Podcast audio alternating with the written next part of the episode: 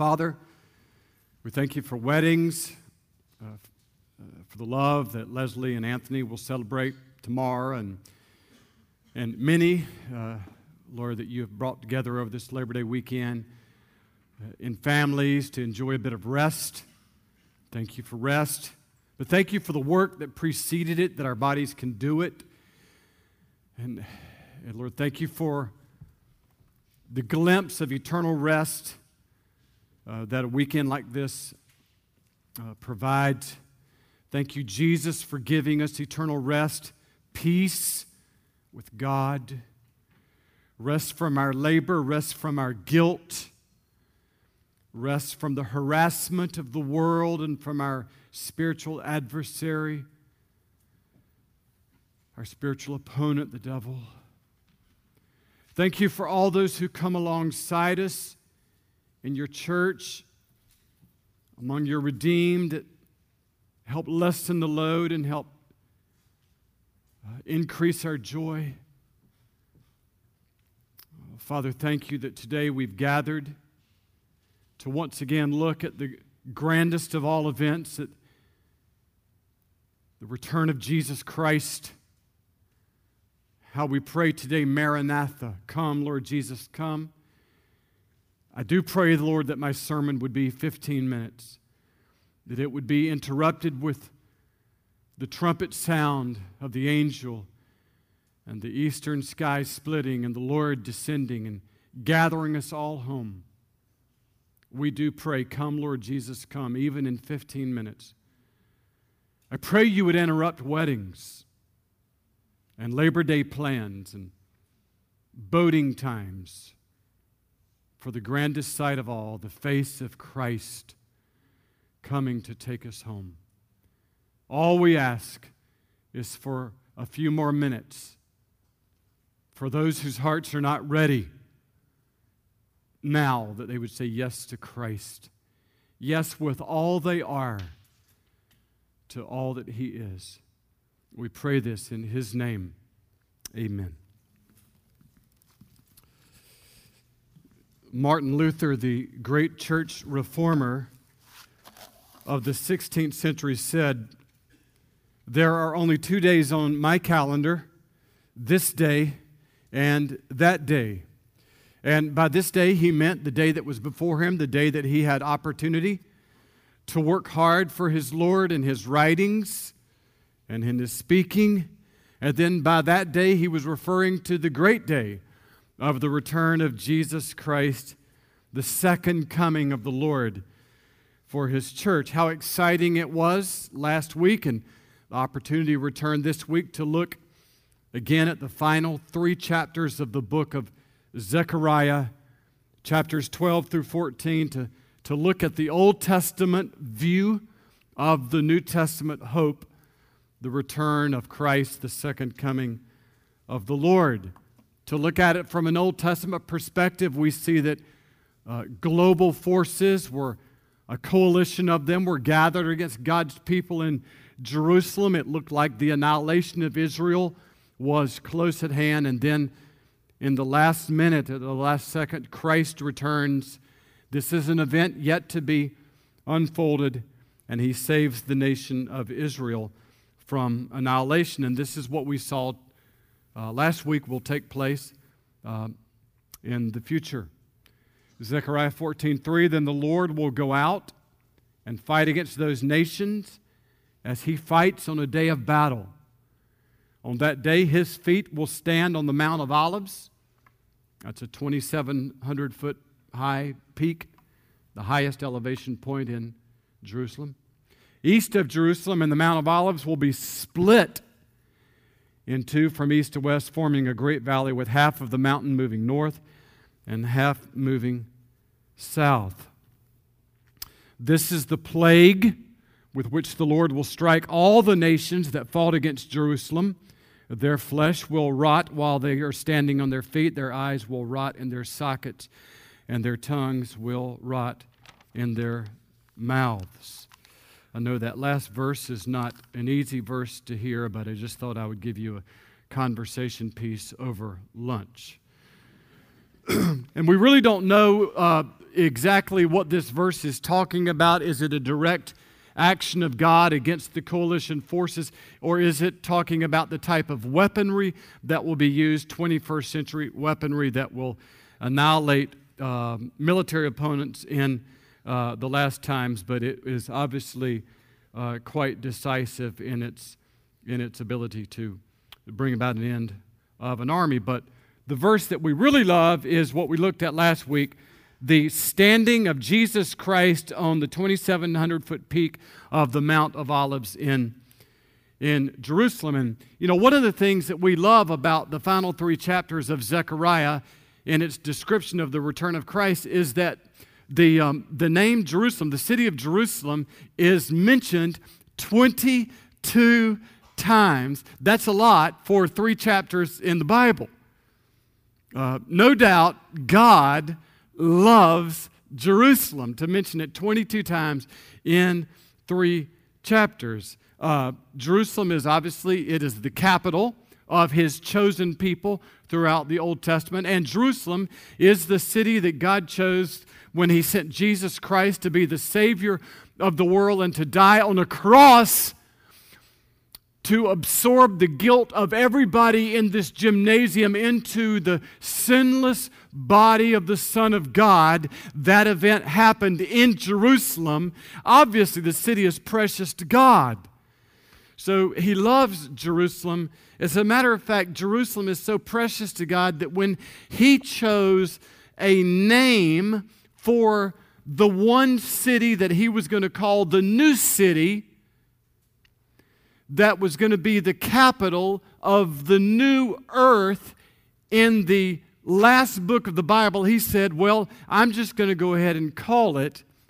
He could have called it anything. He said, I'm going to go ahead and call it again Jerusalem. This is how it sounds in Revelation 21. Then I saw a new earth, for the first earth had passed away. It's where we get to live one day, a new earth. And I saw the holy city, and there he goes, the new Jerusalem coming down out of heaven from God. God's dwelling place is now among the people. He will wipe every tear from their eyes, and there will be no more death, crying, or pain. I want to pause here a minute. You know, we really aren't set up on Sunday morning for question and answer, and I probably, it's probably a little, uh, a, a little error. It probably could make an adjustment because most of the questions I answer through the week, I just respond individually but the question last week's uh, that I was asked most often um, in eternity, are we going to live in heaven or on earth? And the answer is yes.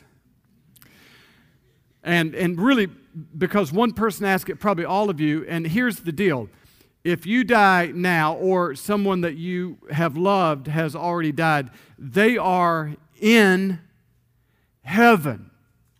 That's where God lives, and that's where He is building the new heaven and new earth. And every time you read about new heaven, new earth, it comes down where? Out of what? It comes down out of heaven. So if you say, Where's God now? Heaven. So where is everybody that's with God? In heaven, but it's coming down out of heaven, but it is a new earth. It's coming down to a so the new earth is in heaven, but it's we will live on a new earth. So die now, go to heaven, but we are all going to live on a new earth. And it's for some of you who asked this kind of question, thought it might just be interesting to you. But the bottom line is God loves Jerusalem. He just loves the name. Obviously, he loves its history. Do you know who else loves Jerusalem? Odd of all odds, I would say this John McCain. Um, I, I really didn't know this ab- about him, but I watched his funeral yesterday. You know, John McCain, senator from Arizona, died this past week, and uh, such a larger than life figure. I said, Well, I want to see what people have to say about him. What can I learn about him? And you, you know a lot of his story decorated war hero. His uh, fighter jet was shot down in 1967 over North Vietnam uh, spent five and a half years uh, in the Hanoi Hilton, uh, tortured uh, unmercifully uh, as, as a prisoner of war, and then in 1986 became a senator for the great state of Arizona. One of his senator colleagues that he became great friends with was a Jewish man, um, Senator uh, Joe Lieberman. And they spent many years traveling around America, traveling around the world. But Joe Lieberman spoke yesterday at the National Cathedral honoring McCain at the funeral. So I wanted to hear what, what a buddy would say about him. And he said, Well, we often traveled to Jerusalem. And he said the favorite thing that John enjoyed doing in his favorite place to travel was when we would be done with our business, John would love standing on the balcony of our hotel overlooking the old city and just marveling of the religious and political history that took place in this remarkable city of Jerusalem. And in 2012, when um, Joe Lieberman told McCain, I'm not running for office anymore, um, McCain said, Good. Because now you can go out to the private sector, make a lot of money, you can come back and you can buy a permanent residence in Jerusalem. And you can invite me over all the time. And we can stand here and look at Jerusalem many, many times together. And so Joe Lieberman said an interesting thing. Now, this is a very interesting thing coming out of the mouth of, of, of a Jew. He said, I regret that I was unable to buy the apartment before John died. He said, But I am convinced that McCain, John McCain, my friend, is now in a more perfect Jerusalem. Now, uh, he's an Orthodox Jew, so I am convinced that uh, Senator Lieberman does not believe that Jesus is Messiah nor do I believe that he, he, I don't think he believes the New Testament is the Word of God.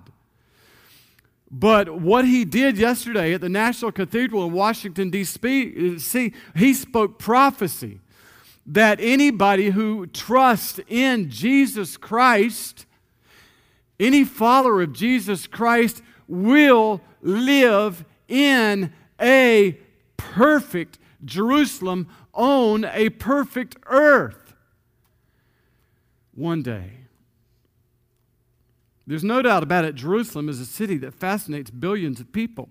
It fascinates Muslims, it fascinates Jews, it fascinates Christians, and because of spectacular prophecies like this one in Zechariah, it fascinates every person who loves the Word of God and is anticipating the return of Christ to rescue the suffering people of God. Now, as we saw yesterday, when Jesus returns and rescues Israel from annihilation, that is the event that causes Israel to finally believe in, in its Messiah. Zechariah 12, and I will pour out on the house of David, Israel, and the inhabitants of Jerusalem a spirit of grace and supplication, and they will look on me, God speaking, the one they have pierced, crucified, and they will mourn for him. So it's when God saves Israel from annihilation in the end of times, they will look upon God and they will realize that when Jesus Christ was crucified, Israel will say, We crucified God. And Israel, all the Jewish nation, will turn to Christ and be saved, just as the book of Romans, chapter 11, says it will. This is why I love the book of Zechariah. It talks about big things happening in the future. And, and that's why I preached it. It's why I came back to it today. It's, and, it's, and it's why I want to make this statement. When the return of Christ is preached correctly, you see him as a big Christ. And when you believe in a big Christ, you will live in a big way. Let me illustrate that. I want to introduce you, if you haven't met these folks here, Sean and Leslie Vesey.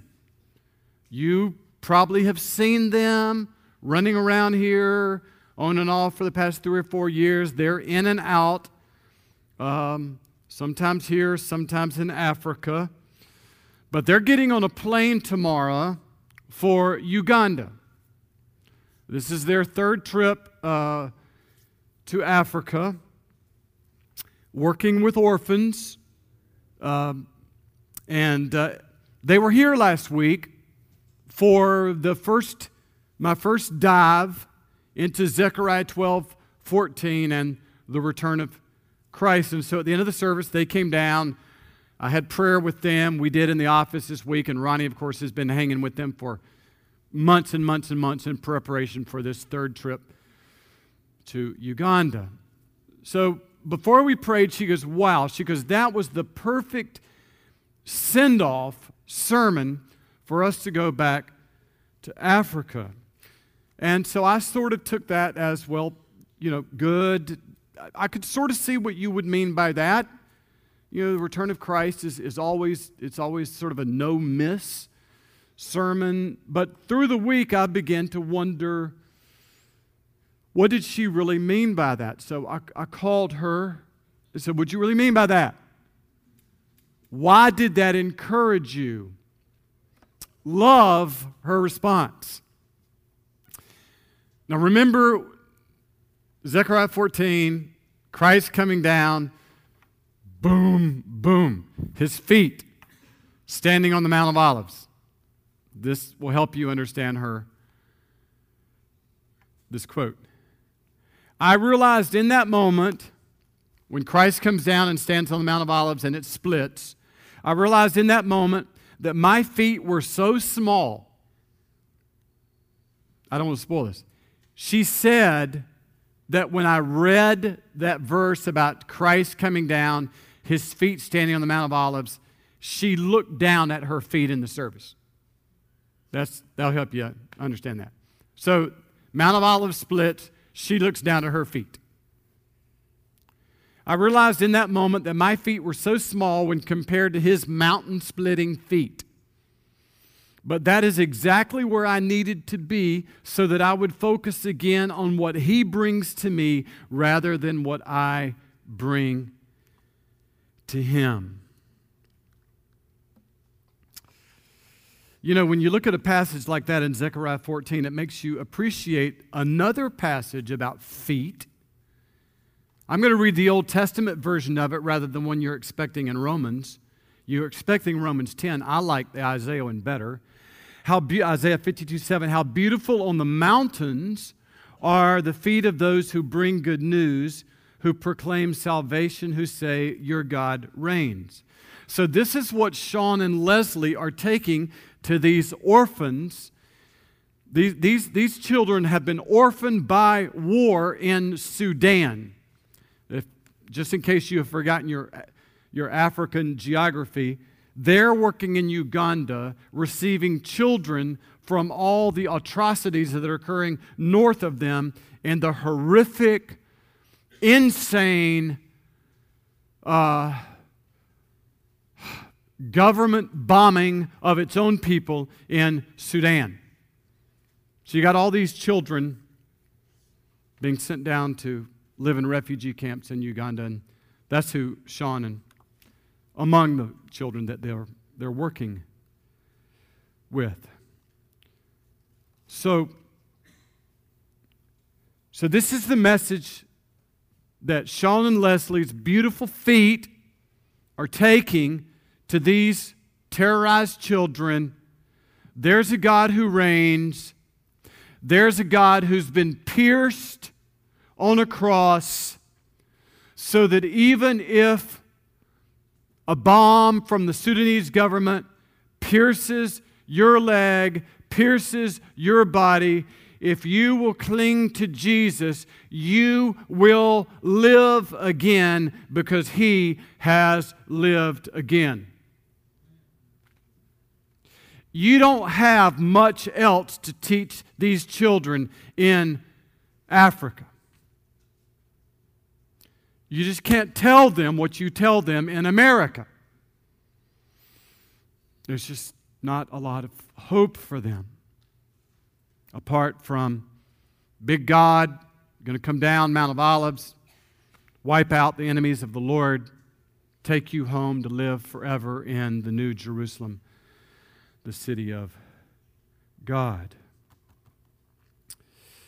Um, now, I'm going to have to put a big parenthesis in this sermon, and I knew I was going to do this, and so I'm sort of, I've got to depart from the return of Christ a minute and tell you a little bit more about Sean in order to help you understand how God has prepared him to go take this message. And so I'm not going to make as much progress as I wanted to today. I think this pleases the Lord. But I'm not, it's, it's hard for me because I'm, I'm not as linear right now as I want to be, but I have to tell this story for you to appreciate how God makes a servant of the Lord ready to go. Because I bet some of you are wondering about your own pain. It feels purposeless. And I want to let you know it, there's not a millisecond of your pain that is wasted. Sean, I'll show you another picture of him because he's so pretty. They call him Papa Fish over there because he's always wearing this fish shirt. Um, Sean spent 36 years working for the Department of Defense. Uh, 20 years, his final 20 years, he worked in the Pentagon. Um, he was in the Pentagon on September 11th, 2001 when of course at 9:40 a.m. American Airlines flight 77 piloted by four militant terrorists flew that aircraft into uh, the fourth corridor of that structure. Sean worked in the third corridor of the Pentagon, and he said he literally saw the floor beneath him move. That morning, when he got to work, he had met a new friend, Jonas Panik, at the coffee shop. Jonas died upon impact. Also, that morning, he ran into uh, another friend, a longtime friend, a man, young man named Brian Jacks. Brian had only been married six months. He died that day. A total of 125 of Sean's co workers died in the Pentagon on September 11th. So he, though escaping, really didn't escape and entered into a post traumatic stress disorder and uh, survivor's guilt and entered into long-time counseling with a team that was assigned by the intel- uh, uh, to deal with the intelligence community of people who've suffered all sorts of intense um, torture treatments and none of it helped so in, april of 2012 sean had decided to take his life and was headed down the steps of the pentagon uh, and was going to get in his car and drive on the interstate and into a, a pylon and take his life. And down the steps of the Pentagon, it had been raining that morning on, in April of 2012. He slipped on the steps and fell. And instead of falling backwards as you would, thinking I'm walking down the steps, he fell forward as in a kneeling position on his knees as if you would be praying.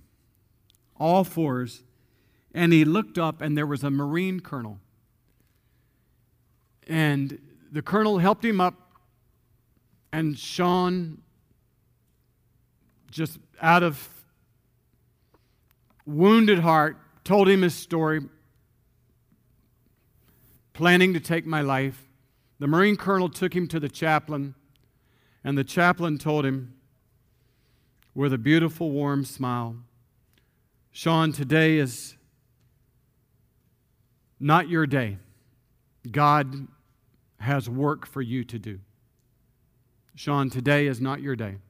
God has work for you to do.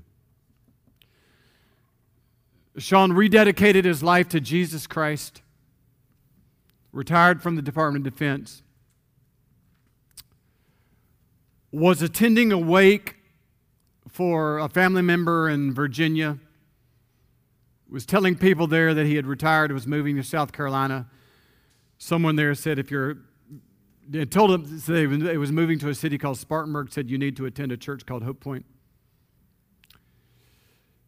He came to Hope Point. They began watching Hope Point online, began attending here, found their calling and uh, through Hope Point in Africa. And, and all I can say is, aren't you glad Sean didn't take his life?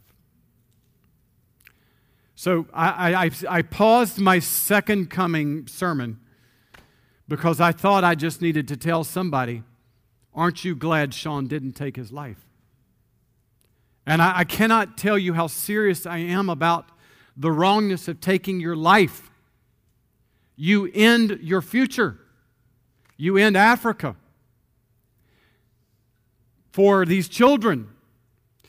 Leslie says, his wife says, that when Sean stands in churches and in children's camps and tells these people I know what it's like when terrorists make you afraid.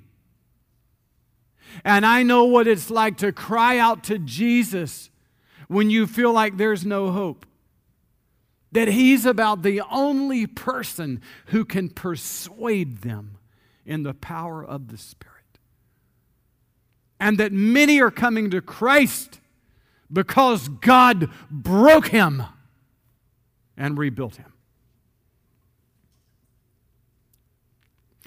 So that would have been a good enough story when they told me that this week. It was all part of this phone call. All I asked her was, What did you mean by that? Was a good send off message, and all that came out. That would have been good enough, but it just kept going. We were in uh, chapel, uh, chapel. We uh, wasn't in chapel. we were in staff meeting this week. But Dan teaches the Bible so well, instead it feels like chapel service. We were in staff this week. Dan was leading a Bible study through Psalm 119, and there was a knock on the office door, and and uh, one of our one of our moms, one of our youth moms, and one of our youth, sweet girl. So, mom and daughter came by and said, like to see me. And I'll just avoid names just for to keep it all Godward. But they know who they are. It said, We have a gift for you, Pastor. Know that you're you've had migraines lately and still working on that and have a gift.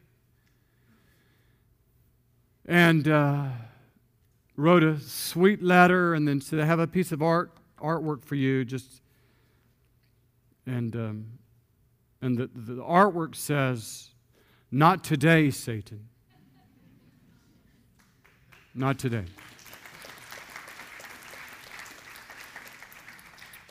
So, again, I just don't know where each of you are in this you know, in your journey. But when I preached the depression message a few weeks ago, somebody asked me pointedly, What is the answer? What is the answer to not taking your life on days when you feel like you want to take your life? And I just said, You just don't do it that day. You just say to Satan, Not today. And that's how you get through the, horrible, the most horrible days, not today. And then the next day, you're glad you didn't. And everybody that I've ever counseled that attempted to take their life, they're so glad it didn't work. So you just, not today, Satan. Not today. And so I'm so glad Sean and Leslie are boarding a plane for Uganda because it wasn't, it wasn't his day. And God stopped him, and then, and then Sean built And then Sean built on that. Not today, Satan. I'm not giving in to you today. I'm not ruining God's purposes. I'm not ruining God's future for my life. Not today. Not today. So, anyway, so I, I, I've been teaching on the return of Christ because I, I, wanted, I want to make this, this point clear that when it's done right, you end up as we saw last week with Sean and Leslie seeing Christ on the Mount of Olives, you end up seeing a very big Christ. And when you see a big Christ, you want to do big things for him. That's why that's why it's good to teach on the return of Christ. And that's why you know you say when it's done right. Now, Last week, I started reading to you a quote from John Piper of he pulling for us that we should be, we should be doing this more and more. And it was a four PowerPoint quote. And I read three, and I don't know why I had a brain freeze. I didn't read the fourth slide, just didn't. So I want to read the fourth slide now to tell you why we should preach on the return of Christ. Let's see here. And here it comes. In regard to teaching on the second coming of Christ, my exhortation go for it. If anything is clear from the prophets, it, it is that their prophecies were meant to empower. This is what you do when you preach. Their prophecies were meant to empower present God centered righteousness and sacrifice for the relief of all suffering, especially eternal suffering. You see what he's getting at there? The more you think about the return of Christ, you think like Leslie and Sean, I want to go do big things for him, and I want to be ready for him. So that's a Piper quote. Now we'll, we'll gear it down a little bit for a Smith quote. There's a Smith quote. The more we anticipate Christ's return, the more we will cleanse our hearts of sin, and the more we will sacrifice for the spreading of global hope, so that we will be unashamed of our life and witness when He appears. Okay, Rob, my brother, his name, it's 10:53. I normally end right at 11. I've got 7 minutes. 7 minutes. Amen, Rob? I heard it. Did y'all hear that? I just want to say one thing because there is a purpose to the return of Christ. I'm just going to read this verse. If, if any of you I've ever taught on te- preaching, this is the wrong thing to do. I'm going to another passage that's like a major passage, and I should have picked one or the other. But I'm just, uh, but I'm not preaching. I just want, I want to whet your appetite. You read the rest of it today. It's 2 Peter 3.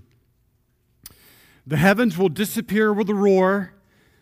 The elements will be, be destroyed by fire, and the earth and everything done, and the earth and everything done in it will be laid bare. This is how we get a new earth. Everything's going to get burned up, then the new earth comes. Peter describes what Revelation doesn't. That's how the old earth goes away. This is how the new earth, this is what happens. Just everything is burned up, new earth comes. Since everything, then since, like there's a purpose for preaching on the return of Christ. Since everything will be destroyed in this way, and new things coming, what kind of people ought we to be? You ought to live holy and godly lives.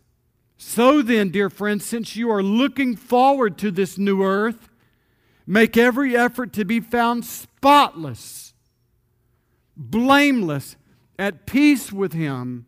Bear in mind that our Lord's patience means salvation. Just want to say a couple comments on that, then we're going. we will know together that I have failed in these two weeks on preaching the return of Christ if it results in our church going across town, going to the top of our new building, and sitting in lawn chairs in our pajamas waiting on the return of Jesus Christ. I have failed if that's what we do. I have succeeded if we go to Uganda and take care of orphans and tell them about Jesus and die in the process and sell a few of our possessions and give it to the building of Christian hospitals and the support of missionaries that we might reach Muslims, inner city, Manhattan, and those who've never heard, printing Bibles in new languages, then we'll know that we will be unashamed of our life and of our witness when Christ comes. Jonathan Edwards said, I want to live my life in such a way that I would never do anything within an hour of the trumpet blowing and Christ returning that I would be ashamed of. I resolve, that's what he said, I resolve to do nothing that I would be ashamed of within an hour, an hour of the Lord's returning. I think there is little preaching on the return of Christ because we have so much money. We are so comfortable, we don't really care whether or not he returns.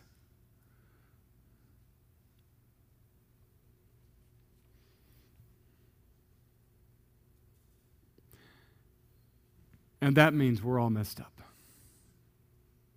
But when you begin to feel the suffering of the world, what you want to do is to do something to relieve that suffering by using all of these resources that we've been so generously given to live in such a way that when He does return, we will have been unashamed at the way that we lived our life and our witness when he parts the eastern sky.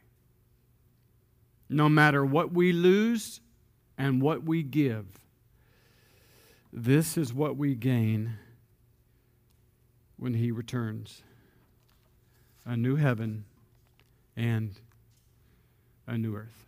Let's pray.